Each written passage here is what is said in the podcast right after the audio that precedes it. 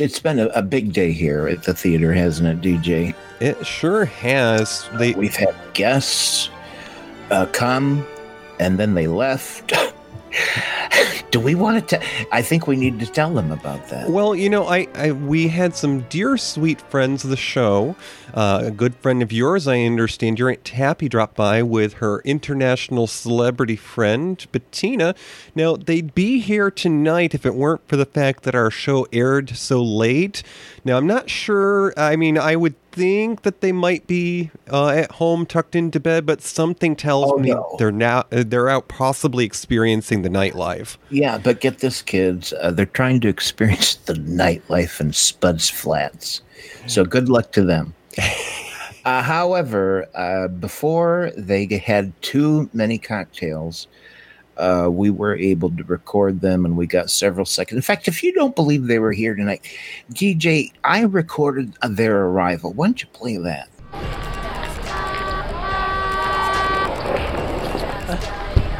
Ah. Now come on, Betsy. We're here in front of the Marionette Theater. No, no, no, just leave your cocktail right in the limo. That's right, dear. You don't need to. All right, come on out. There. Oh, woohoo! Oh, get down with your bad self, Betsy. Ooh, shake what your mama gave you, Tootsie. Oh, let's go now. Come on.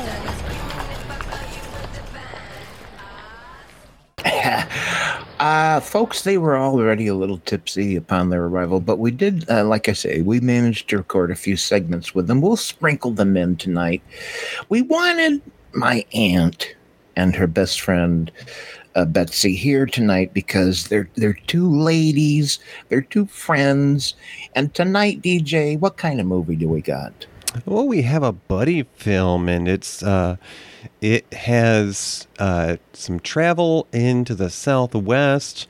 There's a little bit of everything for everyone. We've got two ladies traveling in a sports car with the wind in their hair, and uh, there's a little bit of eye candy. Now, uh, before we get too much further, Toppy, I, I think that there was a message that was left. Now, I, I I'm sad to say that our poor sweet Gertie, the the uh, senior showgirl at our snack bar, she's still Gertie. out and on the mend. She she fell down the stairs the other uh, episode, and she's she's recovering at home. But uh, she Yeah. left us a message, so we we ought to go ahead and play that. Yeah, play Gertie's message. Hello, boys. Hey, I listened to that last show, and well, I have to warn you, that floozy you've hired has a reputation around the home. she steals. If I were you, I'd give her the old heave ho. I see her about town. I'm gonna kick her in the can can. Anyways, the doc says I'm healing up nicely. I should be back before you know it. Take care. Hmm. Oh no, Oh boy. uh, DJ, do you have any idea what she meant by the home? Um. Well, she does take the bus to the theater, and I'm. I wasn't sure if she lived alone, but I think we have some answers now to her other her um you know life outside the uh, the theater What, is, here. what have you found out? Uh, well, I I haven't yet paid to have her followed. Oh, well, I didn't mean that. but uh, you know we we do have a, a little bit of a story going on here i mean um, you know our stand-in stutzy there she said that that poster in the lobby looked familiar and it said gertrude and blair on it so we're left to wonder if if maybe gertie and stutzy might have known each other right, all right, Look, I don't want to talk too loud about that because Stutzy is here as our Gertie standing tonight. oh that's right And uh, you know what? Um, I, th- I think rather than upset things, why don't we just pretend none of this happened and we'll just have Gertie come in and, and, and do her intro? I mean, not Gertie. Jeez, Stutzy. Oh, Okay. geez, get the poor lady's name right. I know. Before you know it, our our regular will be back, and you'll be uh, you'll be blushing right then. There, so, so uh, Stutzy here, uh, could you could you step up onto the stage and get us started? Yeah, come on, Stutzy. Louise is a thrill seeker who's gun shy when it comes to love. Velma settled for love but is afraid of taking risks. As the two set off on a road trip, unwanted advances lead to stirring up a troubled past, and everything goes downhill. Catch this 1991 buddy film legend featuring nightlife, Southwest vistas, and boy toy eye candy. Susan Sarandon and Geena Davis star in this film directed by the master of sci-fi fright, Ridley Scott. It's time for Thelma and Louise. What do you get when you take a dash of the silver screen? A pinch of the golden oldies, and a smidgen of streaming. It's time for Matinee Minutia with your hosts DJ and Toppy.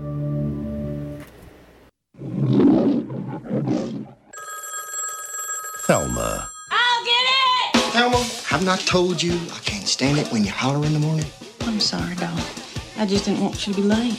Hey, how you doing, little housewife? Louise. Producers, the uh, the distributors, uh, the bigwigs could not decide how to market this movie, and in fact, that trailer showed you what sounds like a great lot of fun movie.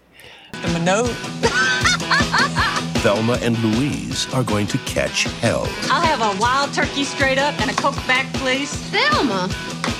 Oh, what? Tell me something. Is this my vacation or isn't it? and uh, the final result was a little bit more serious than that but they really did not know how to advertise this movie and that was the best they could come up with at any house and who's and dj we've got a, a live chat room full of people Oh, goodness. Who do we have joining us here tonight? Well, we got your husband, uh, uh, the ever faithful Billy Starsage. We've got our pal, Tommy, who shows up every week here. Thank you, Tommy. And we've got returning to our chat room live is Spanky. I like to call him Spanky, but all everyone else knows him as uh, Spanking the Arthur or uh, just uh, uh, plain old. Okay, it's been a long night, folks. He's backpedaling on the old now. No, I just all of a sudden I'm brain farting on his real name. Matt! Matthew. Oh, no, and he's not old. Anyways, jeepers. You've been trying out that Facebook app, haven't you? No, I no, I don't. I don't want to. I will. My, you will never see my face. Uh, face uh, get uh, sh- showing uh, uh, up on that. Fa- no. There are plenty of Russians who already have your photos. Oh wait, that was that was your old days. Anyways, Matthew Burlingame is, of course, who I meant to say is here, and uh, we have uh, another friend of yours. Really, uh, tell us about Tin Crickets. Yes, Tin Crickets is a friend of mine from the candy shop, and if you listen to my solo show, surely you jest. I talk about her once in a while. Her, I, uh, I call her Elise on there. She's uh, quite the character. She reminds me of Goldie Hawn in the First Wives Club. And Toppy, I, I don't know if you noticed this, but it looks like we have yet another longtime friend who's come back to us. V Uh, Money. Yes, V Money is a friend of the show who uh, has joined in the past when we had Pod Cubs on Thursday night. So, V Money, welcome back and thanks for joining us at the Marionette Theater. Yes, indeed, he do. Uh, folks, uh, this is a live show that we stream uh, the first and third Friday nights, if you didn't know, over on univazpods.net, 9 p.m. Eastern Time.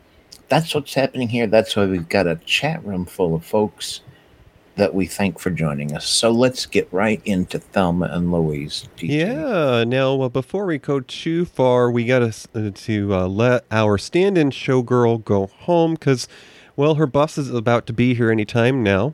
You know, in the old days, a soldier would treat a showgirl with nylons and Hershey bars.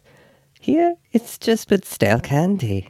Any idea when a girl gets paid? Um, we'll have to go ahead and Oh. check that donation box. Uh, how do- I don't even want to think about it, DJ. That's your department. uh, all right. Well, anyways, uh, has left us. us uh, oh, DJ, this movie, Thelma and Louise, came out in 1991. Why don't you set the stage for us? What was going on in the world in 1991? All right, so let's turn the page back to 1991. By the way, that's about 20 years ago almost. Uh, so we have Sharon Pratt Dixon. She was sworn in as the mayor of the District of Columbia. She was the first African American woman of a southern city elected to a mayor position. We also have Pan Am, the uh, legendary airline that brought everyone across the world in those very fashionable uniforms. Well, they filed bankruptcy in 91.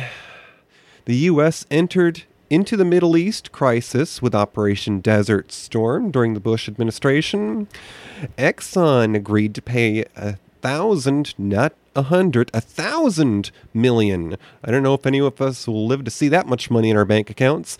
Uh, they paid a thousand million for the Alaska Valdez oil spill cleanup effort. Whoa, that was a big deal. That spill. Whoa. Yeah, so maybe they got rid of a few stockholders. I don't know. Uh, Germany in 1991, Germany it was reunited with its pre-war territories. The Iron Curtain fell after the occupying forces, which uh, comprised of France, the UK, U.S., and the uh, now former Soviet Union, they relinquished all the rights to those territories. Was that the tear down this wall moment? It was part of it, right? Yes, Reagan asked for Gorbachev to tear down this wall. Also, Queen Elizabeth II became the first Uh. British monarch to address the U.S. Congress in 91. Bless her heart. We have a favorite moment of mine in history advancement of technology. The Super Nintendo was released for the U.S. Yay! That was my favorite game system. I never progressed beyond it. Anyway, I may have ruined a Christmas morning wanting one, but that's neither here nor there. Uh, the U.S. recognizes the Baltic republics, which consisted of Estonia, Latvia, and Lithuania, all those countries on the western coast of Russia. They got their independence, and this led to the dissolution of the USSR, the Soviet Union, part of that Iron Curtain falling. And then sadly, in 91, music legend Freddie Mercury of Queen announced that he had been diagnosed with HIV AIDS. oh, good lord, was it that long ago? It was. So, Toppy, we've got a boatload of uh, people in this film, and there were some important people that uh, were leaving the world in 91. We're still too early to see the stars that were born then, but tell us about some of the folks we lost. We lost Arthur Murray, uh, DJ. Do you know who he was? I do, partly because of Alien Nation, there was a dance studio.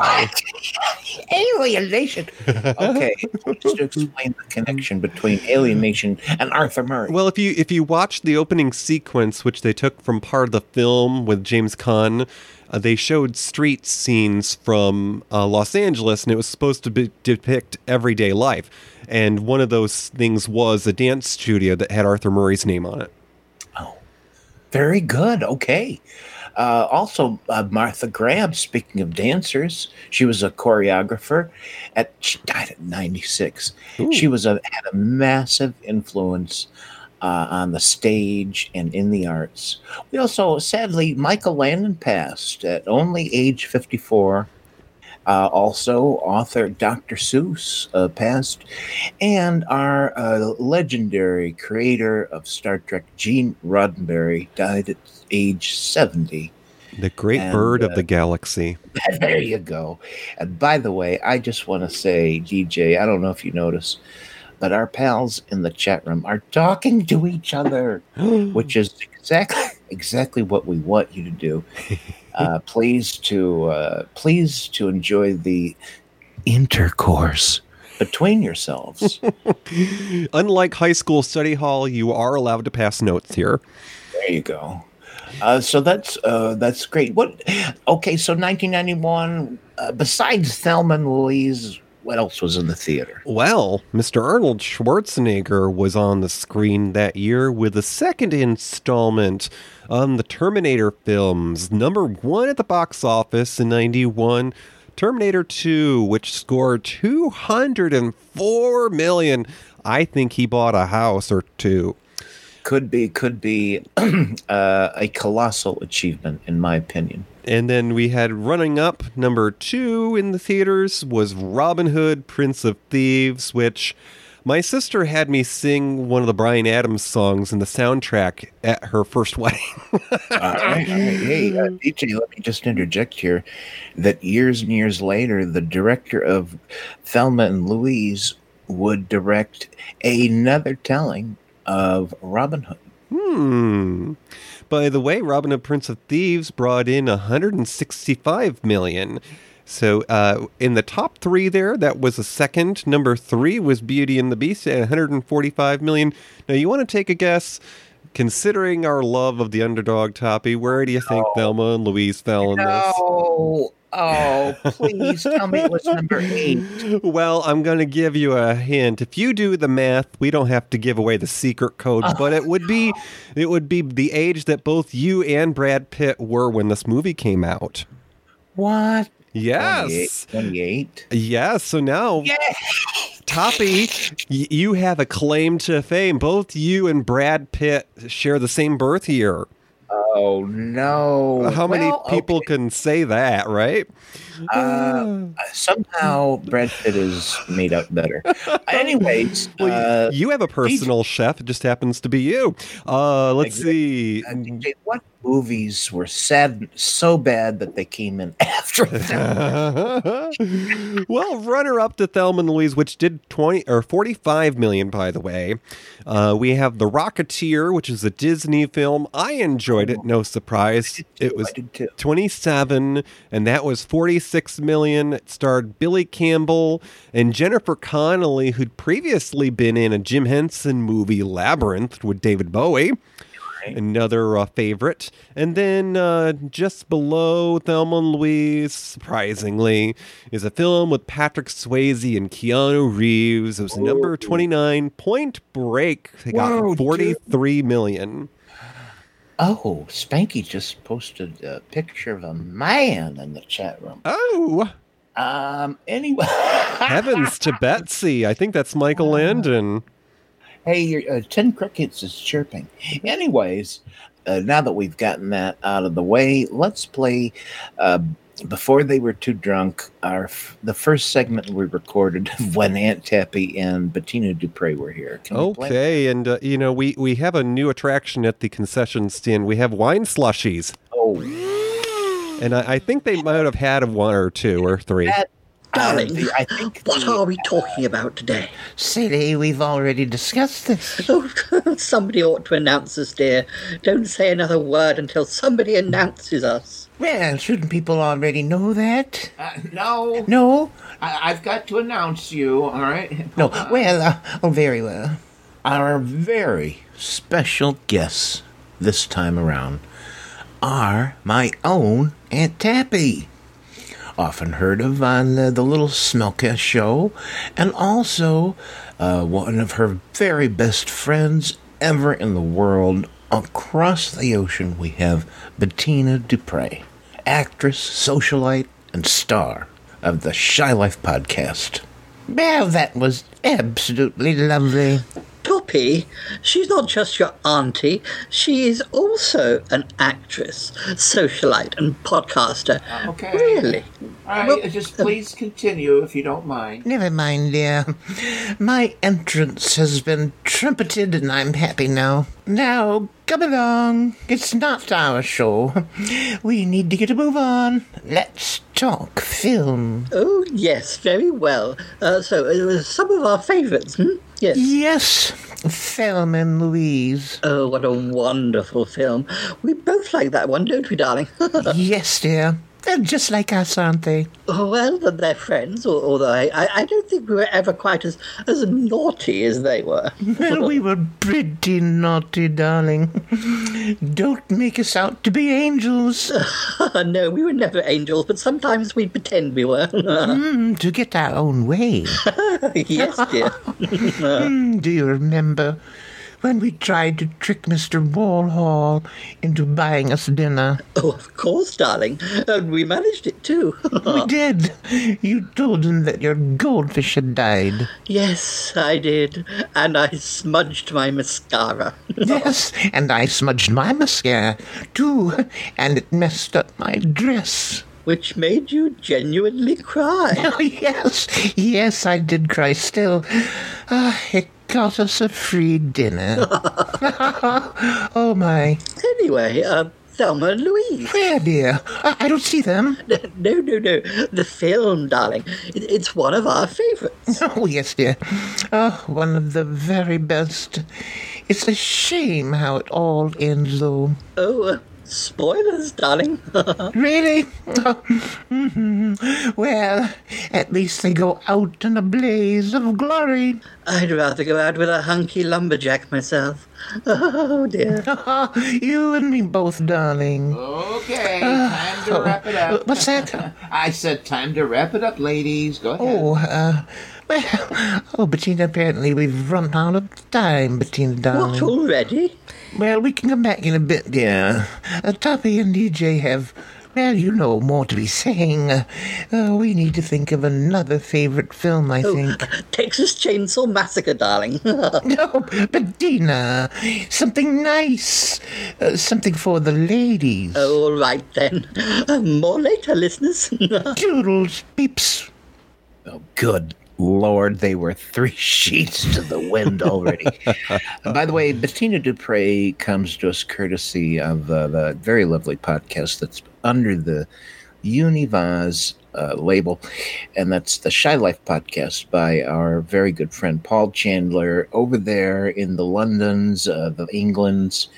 And uh, Bettina Dupre, of course, is the star of uh, of that show.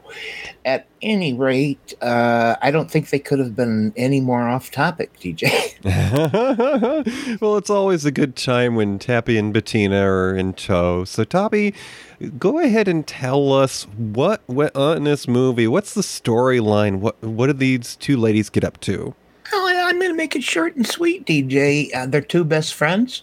They set out on an adventure uh, things go wrong. It soon turns out uh, turns around to be a, a, terrifying escape from being hunted by the police, and these two girls uh, run from the crimes they committed. It's a road movie.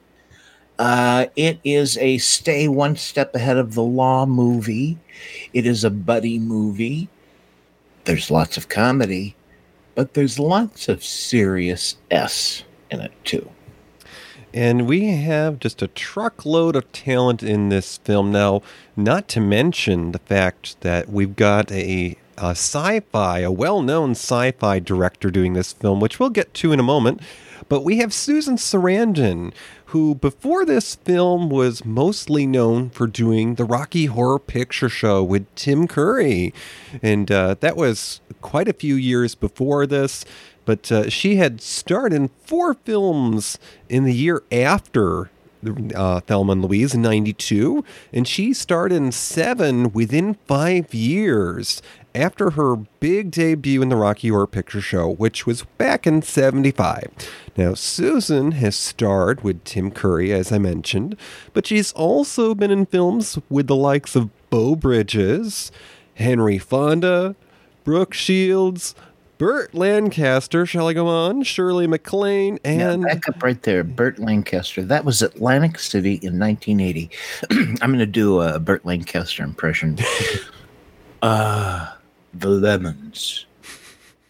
So, anyways, uh, no, uh, Burt Lancaster uh, in this movie was squeezing lemons on uh, Susan Sarandon's breasts. Oh. But that's neither here nor there. Oh. Uh, listen, uh, Susan Sarandon kind of had got a reputation for doing, oh, Well, a little out of the ordinary roles. Let's take, for instance, The Hunger in 1983, where she was a, a lesbian a vampire.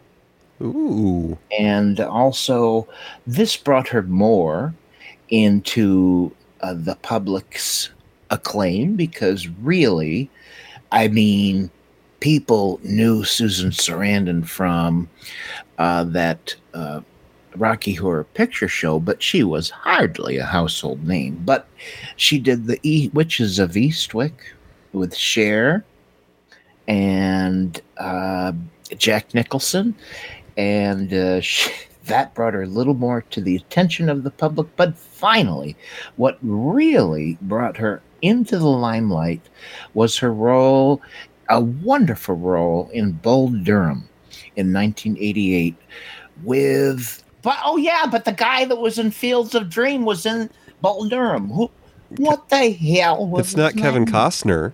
Kevin Costner. Oh. Thank you. Yes, Mis- Mr. Postman and the man who's gone down in history of making the longest movies that no one watches. Ah. Now, I for I, for the record, I loved Waterworld and the I Postman. did too. I loved Waterworld. I loved his little That- webby fingers. That movie was so long that if we did an episode of Matinee Minutia on it, it would be a two-parter. Yeah, by the way, folks, tonight's uh, matinee minutia might be a little long.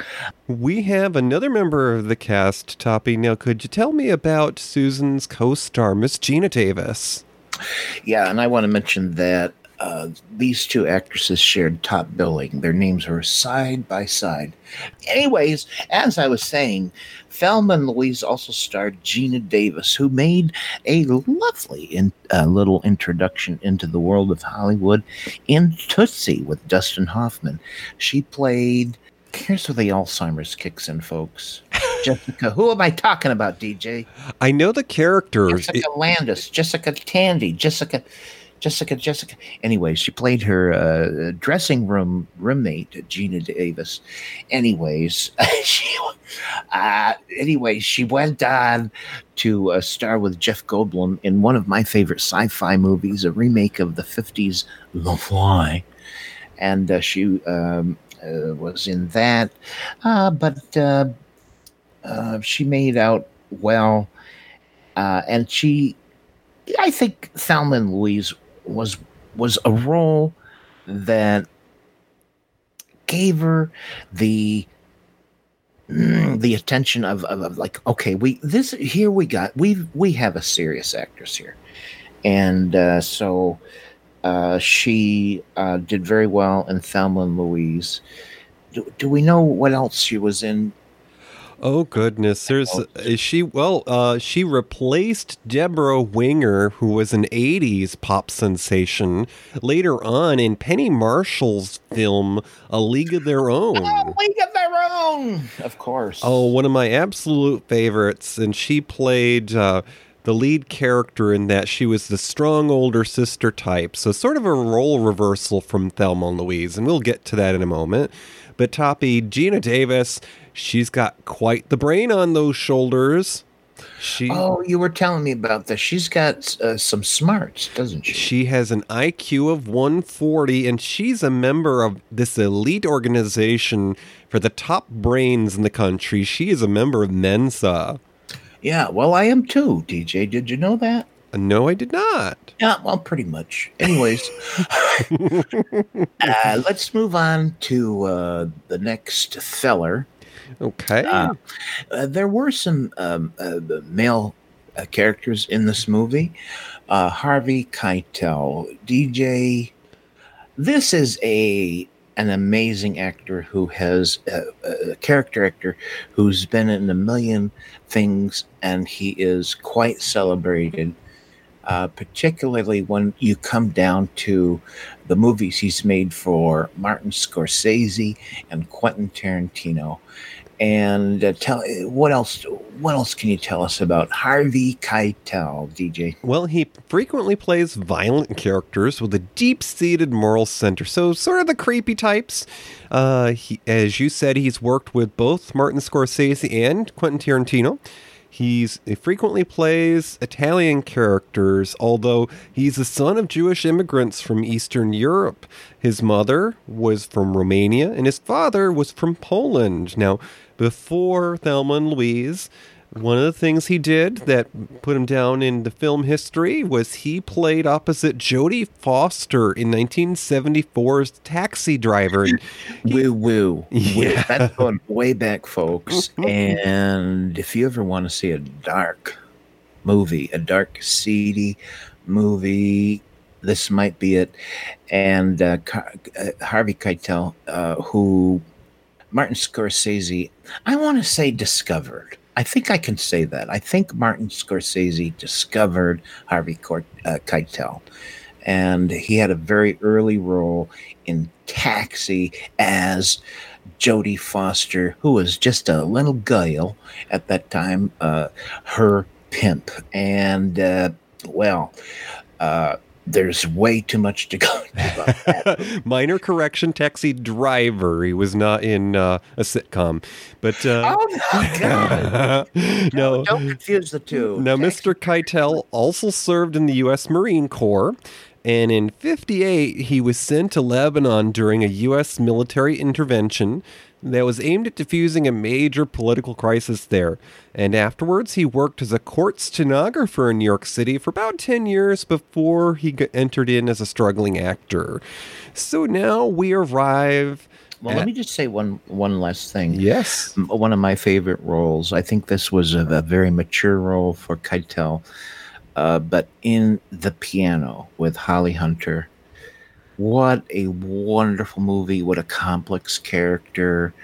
Uh, the Harvey Keitel character, and his relationship with Holly Hunter, the piano player, and how that grows and changes, and a stunning movie uh, that he was involved in. So I definitely wanted to mention the piano. Okay, so now we have arrived at the point. We are at the centerfold. We have some eye candy right up on the cake plate. Now, Toppy, l- tell us a little bit about the man that you share a birth year with, Mr. Brad Pitt. Well, well, well, well. Uh, Brad Pitt is in in uh, Louise. Uh, he kind of plays this uh, young cowboy upstart. I got to tell you, uh, my first exposure, I think the world's first exposure, although he was in other things before this, but really, Thelma and Louise was uh, uh, made Brad Pitt known. And I got to tell you, when I saw him uh, on the big screen in Thelma and Louise, he took my breath away. and I didn't know who he was, but my eyes were uh, locked in on Brad Pitt in his scenes, mainly possibly because he played a lot of those sh- scenes without a shirt on. Anyways, uh, oh, do we really have to go on with Brad Pitt's career? It is, it is stellar. It is long. Uh, I want to say that for me, the other movie Brad Pitt was in that is right here in my heart, A River Runs Through It, directed by Robert Redford. Oh my God, what a good movie. And he acted the hell out of that movie. Uh, I think he is a, a good actor and not good, but I mean, he's he's one of the actors of our time, and he's had a long career. Um, is there anything that you can think of, DJ, that Brad Pitt's been in besides uh, Thelma and Louise? Well, you know, goodness, um, it's not on the list, but I think he did a movie called Meet Joe Black, and uh, didn't that star the um, the man who was the star in um, the Silence of the Lambs? Uh, that's Well- is that Anthony Hopkins? Well, he was in Silence of the Lambs. Yeah, he played the uh, uh, the mean, the guy in the mask. Yeah, so Meet Joe Black. Um, I'm drawing a blank, but uh, that it, it seemed like a pretty good film. I believe it may have been a remake where uh, the older man is sort of uh, reborn into a younger body, But uh, Meet Joe Black was good. It had Brad Pitt in it. And then there was another movie that was done uh, much more recently. And uh, it was called The Curious Case of Benjamin Button. Now, I this Yeah. this was not a film that was on my watch list, but I happened to go to my sister's house, and of course, eye candy. Why not? And I sat down to watch this, and it was quite the different film for Brad Pitt. Now, it was very interesting in that the storyline is the man starts off uh, aging in reverse. So he be, he's an old man in the beginning of the film, and he becomes younger as it goes on. It's um, loosely based on a true story, I believe, but quite a film. The Curious Case of Benjamin Button with Brad Pitt. Yeah, and, and just briefly, um, so he was another turning point in his career was certainly Interview with a Vampire in 1994. He did 12 Monkeys in 95. Uh, a Fight Club. There's another one Oh. where he had uh, in 1999 a solid role, and also those damn Oceans 11, 12, and 13 movies. I never saw either any of them, but I guess they were popular. I've seen one or two, but just real quick, I heard or I read rather that Brad Pitt once specifically asked his parents not to see Fight Club. Yeah, well, yeah. Um, also, a, a cute little thing he did with uh, his, his one-time beloved, I guess, Angelina, Angelina, Angelina Jolie, Mr. and Mrs. Smith, which just kind of surprised me with its crazy violence. Oh, yeah, that was a good film, and uh, I enjoyed it. I just wish that they hadn't been so boring with his choice of underwear. I yeah okay. Uh, we'll meet after class about that. I just want to also say that our friends in the chat room, Tommy and uh, Billy and uh, Spanky, they're they're having fun posting pictures of Brad Pitt without a shirt. Anyway, um, I think it's time for another wine slushy. Shall we check in with the ladies? Uh, yeah, please do. Uh, once again, folks, I'm awfully sorry they're not here. They were billed to be here, but they're, anyways. Another uh, part uh, that we managed to record before they got too sloppy drunk. My aunt Tappy and her best friend Bettina Dupre. oh, good lord! So, did you want me to suggest another female buddy movie, dear? Well, I'm not sure, dear. I think they want us to say some more about Thelma and Louise. It's the movie they're discussing this week, remember? Oh, is it, Tappy, dear? Well, it's a very good movie. I approve. Uh, well, what other film were you going to suggest, dear? Well, my darling, I was actually thinking that Psycho might be a good one. Oh, Psycho, dear. As an example of a female buddy movie? Well, there are ladies in it, dear heart. Uh, yes, Bessie, I guess there is. But not in the same scene. I'm sorry, now you're confusing me. What do you mean, dear? Well, lovely, if you recall, the First Lady gets murdered. Spoilers, dear. No, stop it, Betsy. Psycho was made 60 years ago, and I don't see how it counts as a female buddy movie. Well, dear, when the First Lady dies. Marion, Marion. Her name's Marion, dear. And her sister is Lila. Oh, golly, dear, you do know a lot. So when Marion gets murdered, her sister comes to the rescue to find out what's going on. Oh, although she doesn't rescue Marion, does she, dear? It's a bit late by then. Well, I guess so. Well, then listen, Betsy. Oh, we're not even discussing Psycho, and it's not a female buddy movie. All right then, darling. So what are we discussing? Thelma and Louise, dear. Again? Well, no. I mean, yes. I mean, yes, right now, this minute, dear. Okay, okay. oh, gee. Uh, sorry, uh, ladies, you've run out of time. Oh, Uh, dear. Oh, dear. Uh, you'll have to talk about Thelma and Louise again. Well, later in the last segment. Really? Oh, well, now look what you did, Bettina, with all your irrelevant wittering. Well, I'm sorry, dear. Ah, well, I'm sure you are. Oh, Oh, uh, Bettina, look here. Oh, this will get you excited, dear.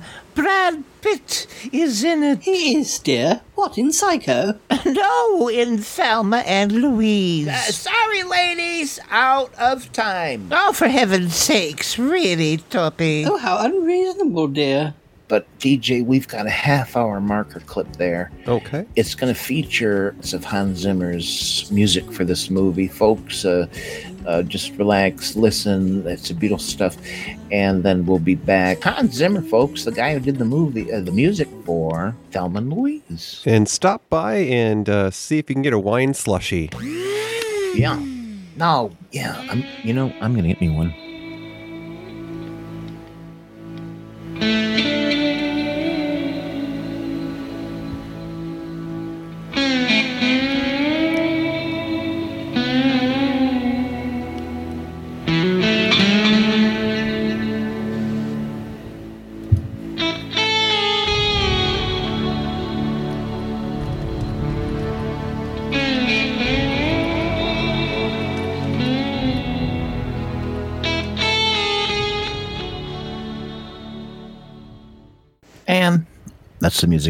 Zimmer. Folks, I, I apologize. Three sheets to the wind. They were so off topic. It was ridiculous. Uh, DJ, I want to point out that uh, in the chat room, uh, V Money uh, posted a, a picture of, uh, wow, a shirtless, naked uh, Brad Pitt. Uh, in the movie Legends of the Fall, I had forgotten he was in that. It was quite an affecting uh, role. Oh my.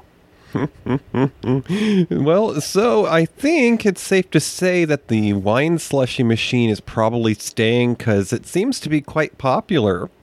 Uh, well, I mean, look who we had here, Aunt Kathy and Bettina.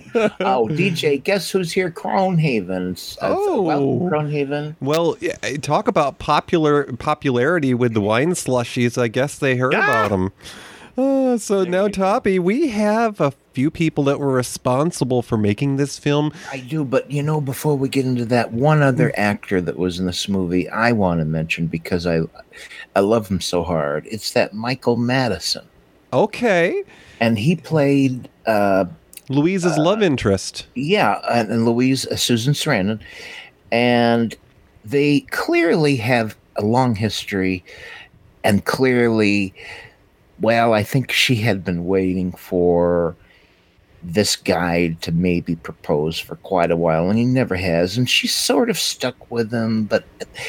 At the same time, I think over the years they've developed a close friendship, and Michael Madsen has this wonderful little role in Thelma and Louise, and he plays uh, oh Jimmy, her yeah, uh, uh, her boyfriend, and she asks him to come up with some money because she she doesn't tell him what's going on, but she asks him for some money, and he does more than that. He actually tries to show up and intervene and help Susan Sarandon, which is what he really wants to do, except, well, he kind of blows it, and um, and it's an, it's an, a nice little role. And this guy, uh, I just want to do a little impression of him. May I do that? DJ? Oh, certainly. All right. So this is actor Michael Madsen.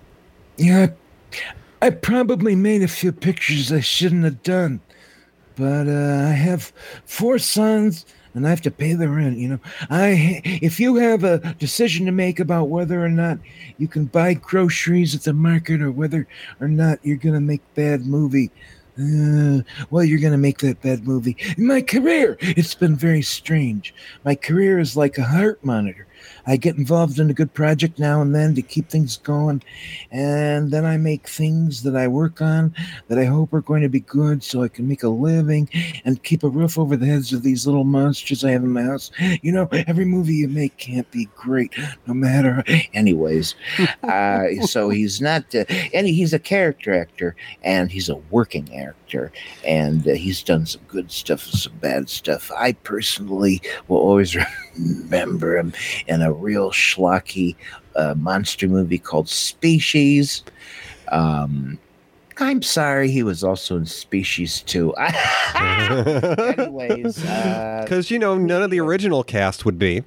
no. Uh, uh, anyways, uh, a, a likable guy who also, by the way, is a poet and a photographer. And I just want to say thumbs up to actor Michael Madsen, who really had a nice little bit in this Thelma Louise. So before we get to the folks who are responsible for this film, I just want to make an honorable mention to those of you who might be car enthusiasts. Now, the car that Louise drove, because she was the one doing the driving, was a 1966 Ford Thunderbird. And what's important about that is this was the last model year of the Ford Thunderbird that was a convertible. For 20 years thereafter, they did not make another convertible version of that car. It was a V8, so it had a, a Tiger in the tank. And, uh, well, who knows how Louise came into possession of that car? Maybe it was an old boyfriend's. Could have been her, her father's, because uh, it was certainly a classic by the time this film was made. So, Toppy. What was the fun when we were watching Thelma and Louise? You made Mhm. a funny remark because uh, uh, Geena Davis's husband in the movie is a car dealer, and he's got like some kind of amazing car. Oh yeah, he had like a red Porsche or something, and she had a little, you know, what we would call a piece of crap. right, right. So that that was a, a funny little bit. Oh my goodness, Spanky just posted a picture of uh, our friend uh, actor Michael Madsen in his underwear. Anyways, uh, uh, let's talk briefly about the guy who did the music, Hans Zimmer. The feel, uh, that, first of all, Thelma and Louise has had a lot of songs in the movie. It was it had like it was one of those movies they made a soundtrack to, which was often done in those days. It's actually one of my criticisms of this movie. I thought that it was dealing with too serious of a subject to be played as a road movie with all these ha ha uh, cover songs in it. But at any rate, that's the way it was made and released. But Hans Zimmer did the intro, the end theme. He was involved with many other projects with the director Ridley Scott, who we'll talk about in a minute. Um, and oddly enough, the music Hans Zimmer did for this movie is reminiscent of what uh, Ridley Scott did in Blade Runner. DJ, let's get right into the director, Ridley Scott. All right, so Mr. Ridley Scott, director of Thelma Louise, his feature film debut was in 1979 with Sigourney Weaver, personal favorite. But his very first film was a couple of years before that. It was called The Duelists, and it starred Keith Carradine, Harvey Keitel. Oh, where did we find him? And Albert Finney. Now, his next movie after Alien was Blade Runner, which of course starred Mr. Harrison Ford after he'd done the Star Wars movies. Yep, that was 1982. hmm And uh, let's see, to date, Mr. Ridley Scott has 50 directing credits. And Now- Thelma and Louise was his seventh film. Yes, he directed four additional films before the decade of 90s was were out. Uh, the next one, have you seen this movie, Toppy? 1492 Conquest of Paradise? Well, you know what? Oddly enough, uh, it was a huge flop, and it starred Gerard Depardieu, and uh, it was a lavish, visually well, I think, stunning movie that just flopped, flopped, flopped. It, it had a, it had a dose of reality some folks weren't ready for. Columbus, he, he wasn't always a hero. Well, well, he wasn't. Anyways, uh, folks, um, certainly most people, when they hear Ridley Scott, think of Blade Runner and Alien, and well deserved. DJ, I tried like hell to find out what about Thelma and Louise interested him. Why did he get involved? I couldn't find anything about why he got involved in this movie. Did you find anything? You know, I, I it's my understanding that the author of this story, Miss Callie Khouri, who wrote the story, more than 10, possibly 15 years before this was made into a movie. So she was responsible for, uh, you know, taking the reins and deciding who was going to bring her vision to life. And Ridley Scott well, he ended up on the list, and she also had a boatload of people considered for the different parts. At one point, Cher and Meryl Streep were considered because of their work together in Silkwood, and the two just decided, no, I want to do different things, so they turned down the role, but Callie Khouri, uh, she is an author who's done other stories, including more recently uh, The Divine Secrets of the Ya-Ya Sisterhood. That was done, I think, about 10 years after Thelma and Louise. But one of the things I read about Mr. Ridley Scott, which seemed to be interesting, Toppy, was considering that this was the early 90s so it was it was basically the 80s still uh, ridley scott was meeting with the production team the creative cast and some of them were giving feedback about the script, and some of them said that they have a problem, quote unquote, with the women in the story. And uh, the mm. quote that I read basically said that Ridley Scott said, Well, yeah, you've got a problem with women, all right. and therein lies uh, much of the controversy around Thelma and Louise, um, such that many people thought that it portrayed men in a very bad uh, light. And, uh, you know, I would point out that we do have Harvey Keitel as someone, you know, maybe we can respect in the movie, who certainly was doing his damned best uh, to keep Thelma and Louise safe, although he failed. But uh, yeah, I mean, uh, well, we'll get back to the writer in a minute. But what else do we want to say about Ridley Scott? Um, I love his images, uh, the way he um, hmm, visualizes things, and certainly in Thelma and Louise, there are these beautiful desert shots. Uh, there are so many shots that are almost iconic. At the very end, the row of police cars chasing Thelma and Louise across this flat desert plain. Uh, he just had this way of visualizing things, and uh, he brought it to this movie as well. And um, I think it, it, was he was good in this movie. Now I I read about uh, Mr. Scott that one of his past. Uh, you know, collaborators, Sigourney Weaver, who'd been an alien with him, uh, well, what she had to say about Mr. Ridley Scott was that he had such an eye for detail that often he cared a little bit more about the sets than maybe the talent. oh, possibly. Let's get into the writer. Uh, so this seems to have been generated by her, Callie Khouri, mm-hmm. and uh, this is one one of those times when somebody who, well, she wanted to be an actress, and then she realized that, eh, I really don't want to be an actress, and she got into TV uh, producing and video, music video producing. And while she was doing this music video stuff, she started writing down a story she had in mind, and that was Thelma and Louise. And she thought about it and wrote about it for a long time. And finally, she generated a script. And yeah, she had to find out exactly how to write a script. But that's fine. At any rate, it is her first project. Now, correct me um, if I'm wrong, did she not win the Academy Award for Best Original Screenplay? It won one Oscar, and let me see if this will tell me here.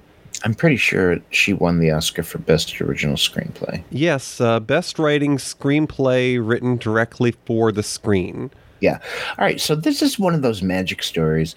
You know, somebody out of who knows where writes a script that she thinks is great and somehow it becomes a damn movie and somehow she wins the academy award. Uh, she went on to uh, some of her more modern credits uh, from 220 she did something um, called blue moon of kentucky. Actually that hasn't even come out uh, yet.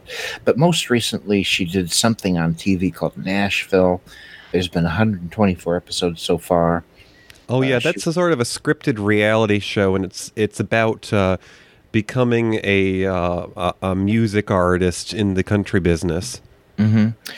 and uh, she's she's had a lot of input in a lot of other TV uh, movies. Let me just see if she's done. What the hell did she do after Thelma Lee's in the movies? I feel like she did a couple other movies. Well, she did uh, about four years Oh. later. She did a movie with Dennis Quaid called "Something to Talk About," and I believe that That's had right. Sandra Bullock. And then one of my favorites in 2002, "Divine Secrets of the Yaya Sisterhood." And uh, let me see, I, I'm remembering uh, the film, but I'm trying to remember who was in it. I believe that this had Winona Ryder in it. I'm looking at the cast real quick. And then I think that we should visit with the ladies again once more before we call it a night. Let's see, Sandra Bullock, Ellen Burstyn, one of my favorite Irish actresses, Fionnula Flanagan was in this. Uh, oh, James Garner and Dame Maggie Smith were also in this movie in 2002. The Divine Secrets of the Yaya Sisterhood. A good movie. Basically, a mother tells her daughter about um, the adventures that she and her friends got into when they were younger. I think based on oh maybe not maybe this was an original screenplay. I was about to say based on a novel, but at any rate. Uh, that's that's not something I know about. Uh, yeah, uh, folks, uh, very sorry. We've got one last thing that we managed to record from my aunt uh, Tappy and her pal Bettina Dupre. DJ, we might as well play it. I, I think it's before it, before they left. This was the last thing they recorded. Mm. Oh, yeah. Oh, Bettina, darling, we're back. On where, dear? On that name, Anusha, dear, we're recording. Oh, recording. Yes. Marvellous. All Do you right, want some dear. gin, dear? Oh, in a minute, I'd love some. But first, we need to trade some facts about the film, dear. About Thelma and Louise. Ooh, well, the first thing I want to say is that I can't believe this film is almost 30 years old. Well, it's getting there anyway. oh, darling, I know. It seems only five minutes ago. I do actually remember seeing it at the cinema. Oh, I may even have gone to the premiere. Oh, I forget now. you know, Brad Pitt was simply obsessed with me around this time. really, darling, how marvellous for you. Had to fight him off, did you? Oh, well, something like that, dear. Uh, of course, I didn't fight him off too hard, mind you. Oh, Tappy dear, you can be such a hussy sometimes. oh, you're right, dear. Ah, still. I've never heard him mention you in interviews, dear. Mm. oh, no, darling. I swore him to secrecy. But you know, this was before the days of Gwyneth Paltrow and Jennifer Aniston, and of course, years and years before Angelina Jolie ever came on the picture. Sure, sure. Anyway, enough of that fiction. We should talk more about the film. I have facts here. No facts.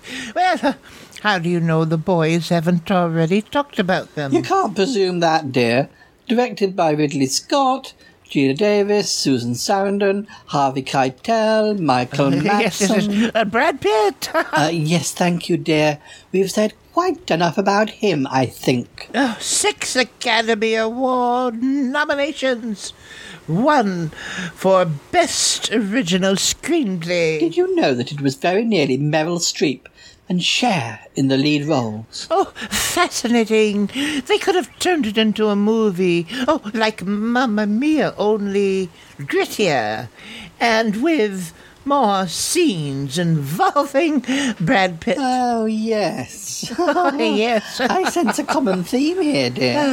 anyway, the story is meant to be set on a fictional route between Arkansas and the Grand Canyon. It's just Arkansas, dear. But it was actually filmed almost entirely in California and Utah.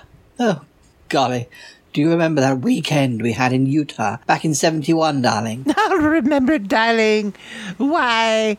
Well, of course not. But then again, 1971 is a complete blur. I spent most of it doing bit parts in Italian crime thrillers. Oh, I remember that, dear. the amount of Jack Daniels I drank then was criminal. No, I used to share a flat with a couple of hotties called Jack and Benny. Oh, the things they got up to. Oh, oh, well. Oh, dear, I must really write my autobiography someday. Oh, of course, you'll have to just go and make it all up if you've forgotten most of it. Good point, darling. Okay, ladies, uh, we're out of time. Let's call the day. Say goodbye to the listeners, why don't you? Oh, so soon. What a Ah, pity. sorry. Goodbye, lovely listeners. Goodbye from me, your friend, Aunt Debbie. and goodbye from me too, Bettina Dupre. It's been an absolute pleasure. One million kisses. One million and one kisses. Uh, okay, ladies, thank you. That's a wrap. Whoa. Oh, it's hot in here, Betsy, darling. Or is it just me? oh, no, I'm burning up. Hey, Toppy, how about a couple of gin and tonics for a pair of old broads? As doubles in a long glass with some extra ice. oh, yes. And a cherry. okay, all right. Well, your wish is my command. Oh, yes. Oh, yes. Tuppy, dear. Oh, Oh, yes, oh, how delightful. Oh, yes. Oh, Someone- what a nightmare. Someone call last call before they cause a scene. Honestly, uh, that was so out of control. I apologize, folks. Anyways, it was our attempt to do a little crossover with the. Anyways, uh, I don't even want to explain, DJ. Uh, let's. Uh, you and I watched this together. I had seen it when it came out in the theater. You saw it for the first time uh, last weekend. Mm-hmm. Um, I have problems with this movie. Um, I hated the ending. I think a lot of people did. A lot. This the ending was a terrible con- uh, controversy. Uh, Ridley Scott apparently had directed a couple of alternative things. I wonder if they've ever made it onto a DVD comp- compilation. I don't know. This movie has a problem with comedy and stuff too serious to be in a comedy. Uh, that's my problem with it. Uh, Short and swift. If if this movie had happened without the rape scene and without Susan Sarandon killing the rapist, uh, we would have had a completely different movie here. And yet, maybe all I want is a movie that never was intended, never wanted, never got made. And maybe I have to reconcile the fact that this woman who writed, writed, good lord, wrote the movie, wanted to do something more serious. And I, to be very blunt here, I can't imagine a woman who has experienced an assault or a rape and not thought, if I had had a gun, I would have killed him. And that precludes the question, Toppy. Now, uh, if anyone hasn't seen the film, let's fill in a blank for them. Uh, gun pun there. Um, where exactly did the gun come from? Well, it came from Geena Davis's character. Yeah, it came from uh, basically the dresser drawer of Thelma's home. Now, you have to ask yourself, was that her gun? What was she doing with it? Because it certainly wasn't what you'd call a gentleman's gun. It was, you know, a little prettier than something that you'd find at the megalomarts. No, it was very clear uh, uh, later in the movie that this was the husband's gun, and and he had several statements like, "Well, uh, uh, uh, Thelma uh, would never uh, come close to the. She didn't even want to touch that gun." Now, what possessed her to take it with her is somewhat addressed. Is she apparently is a little afraid of the outdoors, and that's conceivable. Uh, Originally, folks, these girls are going on a fishing trip. I don't know if you knew that, but that's the why the hell they're they're going out on this trip. It's supposed to be a vacation and a fishing trip, and I think Thelma indicates that she's a little scared of the outdoors and she sees a gun and she thinks, well, I think I'd feel safer if I had this gun. So I- there you go. I think that Freud would have something to say about the gun, but you know, um, well, I have the convenience of time on my side since I didn't see this when it was originally released. And of course, I've seen my share of buddy films of this ilk, meaning that it was, uh, you know, all the other films that I've seen in this vein were women buddy films. I can understand where it was frustrating and you know your your expectations were possibly different going into it, especially since the trailer that you played, of course, played it up as two people having a good time. And then, of course, as they say, uh, things took a turn. You know, as I watched it, I could see that possibly the author was uh, doing what a lot of good actors do in the villain roles. They play it up to the point where you love to hate that character. And I think that the author of this story made you care about the characters because, of course, they had scenes where they identified. Um, Louise addressed the truck driver who was harassing them on the road and told him, How would you feel if someone was talking to your sister like that or your mother like that?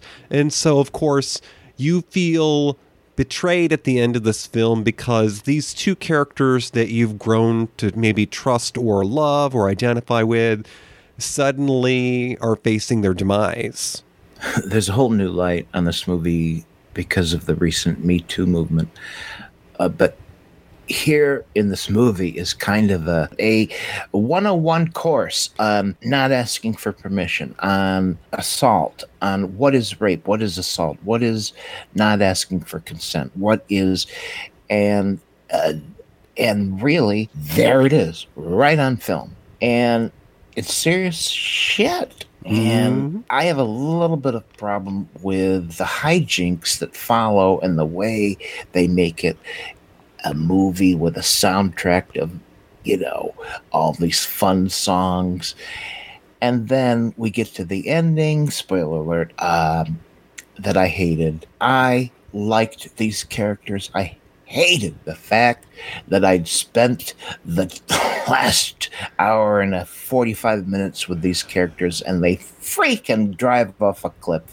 I hated it. I couldn't get over it. I said I would never watch this again.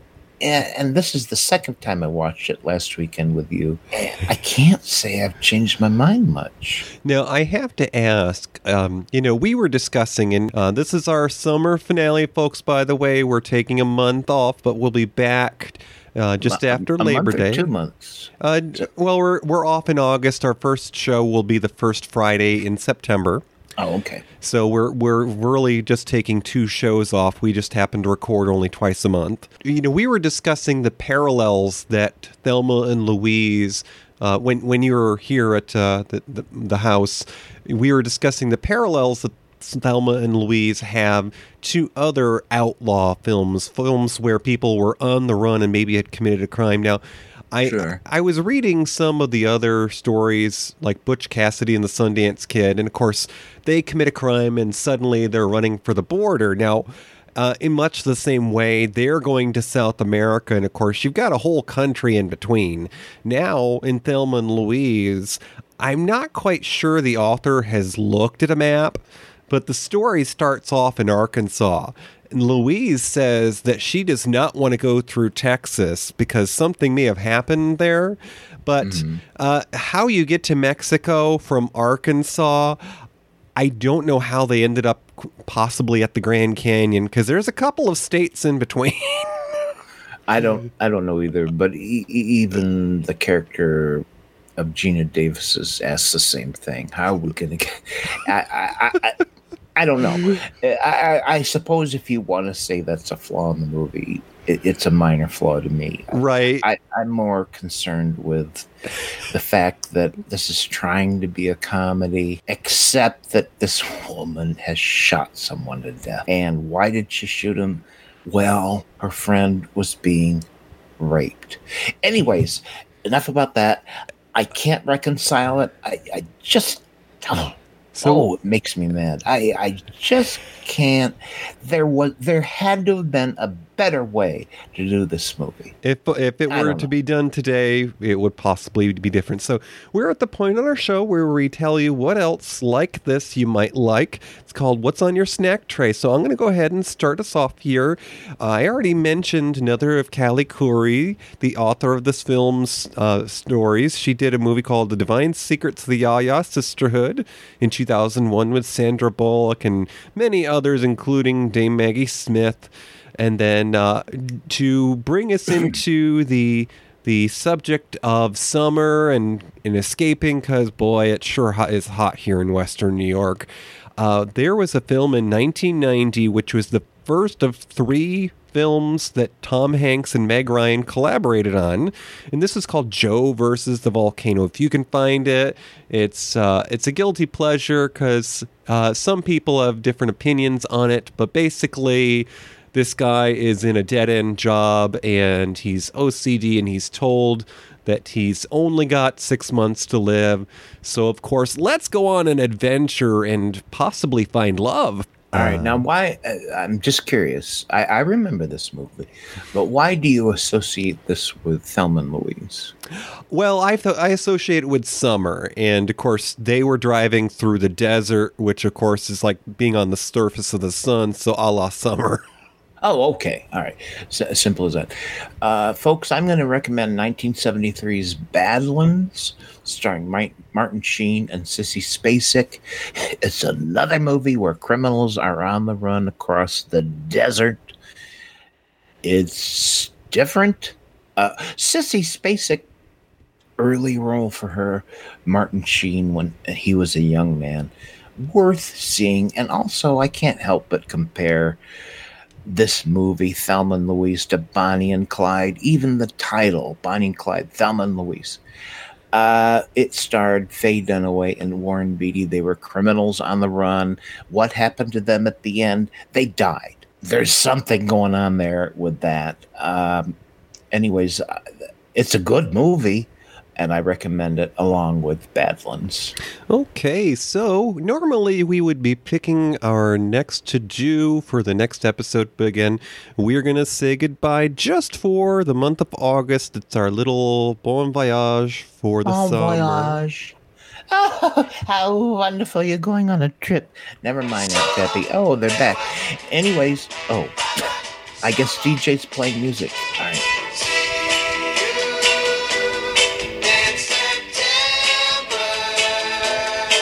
So we're going to see you in September. In the meantime, drop by matineeminutia.com and uh, take a little visit to a little place called the Minutia Wander List. This is an episode guide for our first season. You can sort it by the year of release, you can sort it by the director, and you know, maybe you might uh, discover something that you missed if you didn't catch an episode here or there. And uh, of course, as always, we appreciate your suggestions because as we come back in the month September, we'd like to know what you want us to discuss. So, Yeah, we're open to your suggestions. This is the time to uh, leave them. I want to tell you, we did.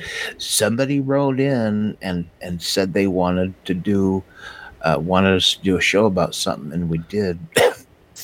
Yeah, that was the Power Rangers. Thank you. That's what I'm. And our guest that time was my husband Billy, who was somewhat of an authority on the subject at the time. There you go. But anyways, uh, w- we do not. We we will consider requests. Uh, at any rate, uh, you know, as you know, we we do this uh, show about uh, television, movies, uh, things that are streaming on Netflix, and uh, it. it is not constrained by the date or, or anything. It's kind of wide open.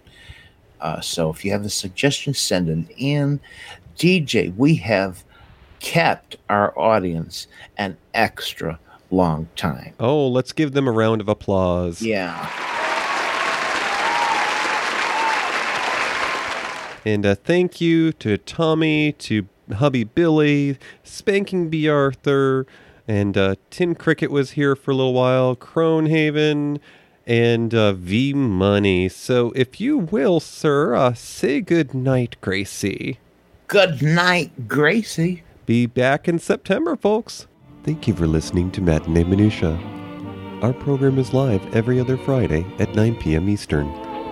Go to univazpods.net. Click the tower for streaming audio.